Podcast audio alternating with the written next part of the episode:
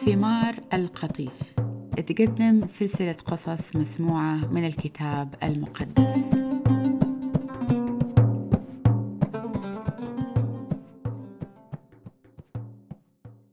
في قصة اليوم بنتكلم عن نبتة اسمها نبتة اليبروح. وهذه النبتة لونها أبيض ولها ريحة مميزة وثمرها يجي لونه يا أصفر يا أحمر. وتنضج في نفس الوقت اللي ينضج فيه القمح في وقت الحصاد. في العصور القديمة كانوا الناس يؤمنوا أن نبتة اليبروح تساعد المرأة أنها تكون أكثر خصوبة وتزيد الرغبة الجنسية. ونبتة اليبروح مذكورة في الكتاب المقدس في مكانين في قصة يعقوب وفي كتاب نشيد الأنشاد اللي كتبه الملك سليمان. يلا خليكم إياي وبكمل لكم بقية القصة. وقال لعبان لولد أخته يعقوب يعني عشان أنت نسيب بتخدمني ببلاشه؟ تي الله قولي كم أدفع لك لك وكان عند لابان بنات سنتين. الكبيرة اسمها ليئة والصغيرة اسمها راحيل. وليئة كانت عيونها حنونة. وأما راحيل كان شكلها جميل وجسمها حلو. ويعقوب حب راحيل مرة وقال لخاله بخدمك سبع سنوات ببلاش. مقابل إنك تزوجني بنتك راحيل الصغيرة. وقال للابان أزوجك إياها أحسن لي من الغريب. بس أنت خليك شغال عندي.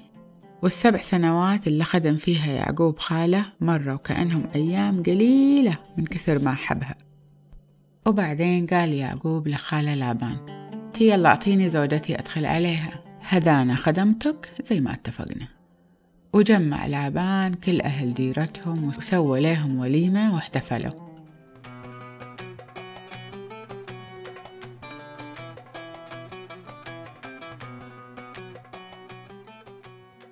وقت المغرب قام حمل بنت ليئة وزفها للابان عشان يدخل عليها وأعطاها جاريته زلفة هدية عشان تخدم بنت ليئة وفي الصبح اكتشف يعقوب إنه متزوج ليئة وقال لخاله لابان هذا وش سويت فيني؟ مو أنا أخذ منك سبع سنوات عشان أتزوج راحيلة إلا وناكب بي ورد عليه لعبان وقال له مو من عوايدنا يا ولدي إن إحنا نزوج الصغيرة قبل البكر.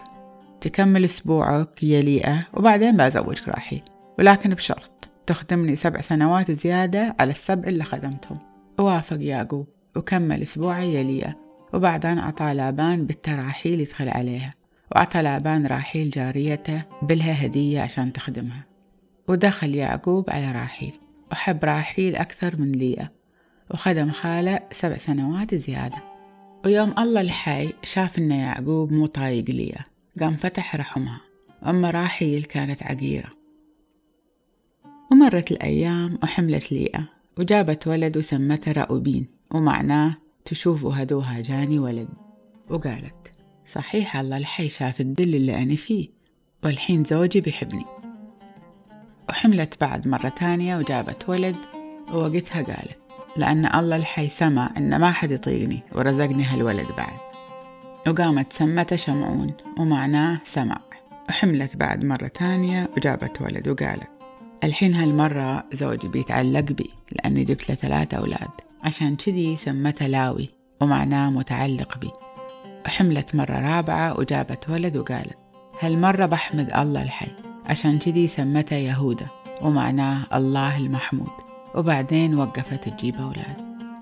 ويوم راحيل شافت إنها ما جابت أولاد ليعقوب غارت من أختها وقالت ليعقوب يا أما تجيب لي أولاد ولا بموت قام يعقوب عصب عليها وقال لها شأنا بعد صرت في مقام الله إلا حرمش من ثمرة بطنش.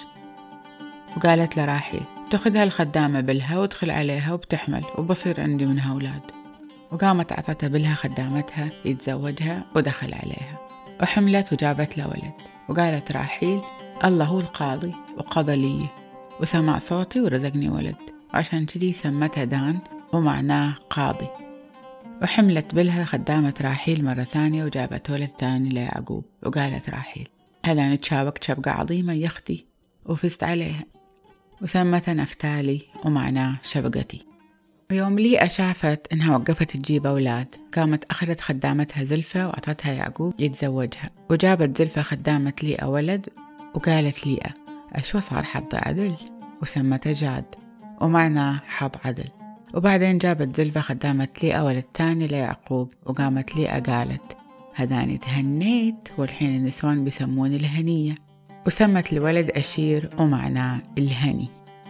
وبعدين في مرة راؤوبين راح المزرعة في وقت موسم الحصاد وشاف نبتة اليبروح وقطفهم وجابهم إلى أم ليا. وقالت راحيل لليئة عاد أعطيني شوية من نبتة اليبروح اللي جابها لشولتش وردت عليها ليئة. الحين مو كافي النشنش أخذتي زوجي مني والحين بعد بتاخدي يبروح ولدي. وقالت لها راحيل خذيه عندك الليلة مقابل إنك تعطيني شوية من يبروح ولدش ويوم رجع يعقوب من المزرعة المغرب طلعت لي تقابله وقالت له الليلة ليلتي ما أني أجرتك باليبروح اللي جابه ولدي. ونام عندها ديك الليلة. والله استجاب لدعاء ليا. وحملت وجابت ليعقوب ولد خامس وقالت ليا أعطاني الله راتبي لأن أعطيت زوجي خدامتي يدخل عليها وسمته يساكر ومعناه يشتغل وياخد راتبه.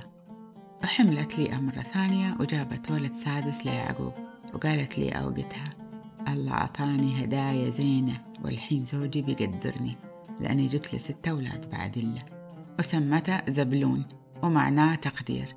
وبعدين جابت بنت وسمتها دينا والله افتقد راحيل واستجاب لدعائها وفتح رحمها. وحملت وجابت ولد وقالت الله الحي شال عني عاري. وسمته يوسف ومعنى اسمه زيادة. وقالت إن شاء الله الله الحي يزيد لي بعد ولد على أولادي. ويوم ولدت راحيل وجابت يوسف قال يعقوب لخاله لابان تخليني أتيسر وأروح بلدي. أروح لأرضي وأعطيني نسواني وأولادي اللي خدمتك عشانهم طول هالمدة. وخليني أروح. أنت عارف تعبي والشغل اللي اشتغلت لك. وقال لابان إذا راضي عني عاد خليك ياي لأني عرفت من العرافة أن الله الحي مباركني بسبتك. قول لي كم علي لك وبعطيك أتعابك. وقال له يعقوب أنت عارف وشايف كيف أنا خدمتك وكيف اهتميت بالمواشي حقك. كانوا قلال يوم جيت والحين صاروا واجد وتضاعفوا والله الحي مباركنك من يوم ما جيتك ومن يوم ما صار كل شي تحت إيدي. ولا متى بعد أقدر أشتغل أنا وأصرف على بيتي؟ وقال لابان وش تبغاني أعطيك وبعطيك؟ ورد عليه يعقوب ما أنت مجبور تعطيني شي. بس إذا لبيت لي هالطلب بروح أرعى غنمك وأعتني بهم.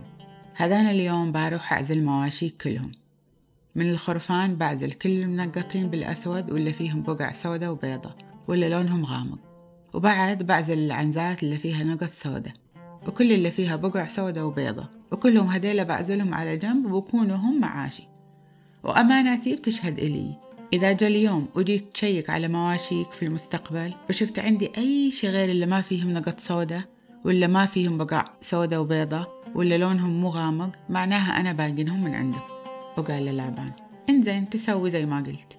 وهداك اليوم قام لابان عزل العنزات اللي المنقطين واللي فيهم بقع سودة وبيضة والعنزات الأناس المبقعين واللي فيهم بقع سودة وبيضة وكل اللي فيهم بقع بيضة وكل الخرفان الصغار الغامقين. وأعطاهم أولاده.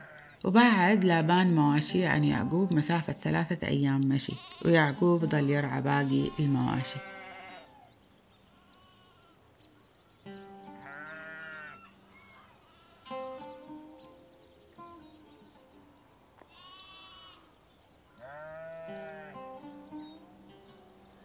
ويعقوب قام أخذ عصي خضرة من أشجار اللبنة واللوز والدلب وقشر شوية من كل واحدة فيهم لحد ما بين اللون الأبيض من داخل محل ما قشر.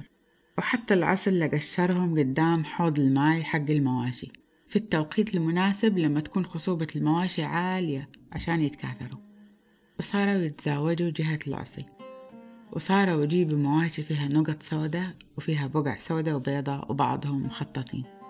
وقام فرز الخرفان الصغار وخلى المواشي يواجهوا المواشي المخططين والغامقين اللي خلاهم لابان عشان يعتنوا بهم وقام عزل مواشي بروحهم وحطهم في مكان معزول عن مواشي لابان وقام حط العصي قدام المواشي المتعافية اللي عندها خصوبة. وحطهم قدام عيونهم عند حوض الماي وهم يتزاوجوا عشان يتكاثروا عند العصي والمواشي اللي مو متعافية ما حط العصي قدامهم. وصاروا المواشي اللي مو متعافية من نصيب لابان والمواشي المتعافية من نصيب يعقوب. وصار يعقوب غني مرة وصار عنده مواشي واجد وجواري وعبيد وجمال وحمير. وفي مرة سمع يعقوب أولاد لابان يقولوا هذا يعقوب ماخذ كل أملاك أبونا ومجموع ثروته من حلال أبونا. وشاف يعقوب هج لابان متغير عليه. وبعدين الله الحي قال ليعقوب أرجع إلى أرض أبوك وأجدادك وإلى عشيرتك وأنا باكون إياه. وقام يعقوب رسل خدمة وعيطوا على راحيل وليئة وطلبوا منهم يروح الحقل وين ما كان يعقوب يرعى الغنم والمواشي. وقال لهم أنا شايف إن أبوكم ما يعاملني زين زي قبل ولكن إله آبائي رب أبوي كان ياي وبعد هو ياي وهذا أنتون عارفين. إني خدمت أبوكم بكل قوتي ولكن أبوكم غدر بي وغير راية يمكن عشر مرات في كيف يدفع لي حقي. لكن الله ما سمح إن أبوكم يضرني بشي. ودا أبوكم قال لي المنقطين بصيروا معاشك تولد المواشي منقطين. ودا قال لي المخططين بيكونوا معاشك تولد المواشي مخططين. والله اللي أخذ أملاك أبوكم وأعطاني إياهم. في نفس الوقت اللي المواشي كانوا فيهم يتكاثروا. وأنا بعد شفت حلم وفي الحلم رفعت عيوني وشفت كل المواعز والخرفان الذكور يتزاوجوا مع المواشي. وكانوا المواشي والخرفان الذكور مخططين ومنقطين وفيهم بقع سودة وملاك الله قال إلي في الحلم يعقوب. وأنا قلت له هدانا هني. وقال لي ملاك الرب ارفع عيونك وشوف كل المواعظ والخرفان الذكور اللي يتزاوجوا مع المواشي المواعظ والخرفان الذكور المخططين والمنقطين ولا فيهم بقع سودة لأني شفت كل اللي سواه فيك لابان أنا إله بيت إيل. مكان ما حطيت الحجرة وقفتها زي العمود ومسحتها بالزيت عشان يكون المكان مقدس ومخصص إلي. وين ما أخذت عهد على نفسك. يلا الحين قوم واترك الأرض وروح لأرض نسايبك. وراحيل وليئة قالوا له هذا بعد ضلنا ورث من عند أبونا. مو هم عامليننا زي الأجانب. لأن أكيد باعنا وضيع كل قرش جانا منه. يوم استخدمك واستغلك وكسر ظهرك عشان يزوجنا إياه. كل الثروة اللي أخذها الله من أبونا هي أصلا لينا ولأولادنا والحين سوي زي ما قال الله إلك.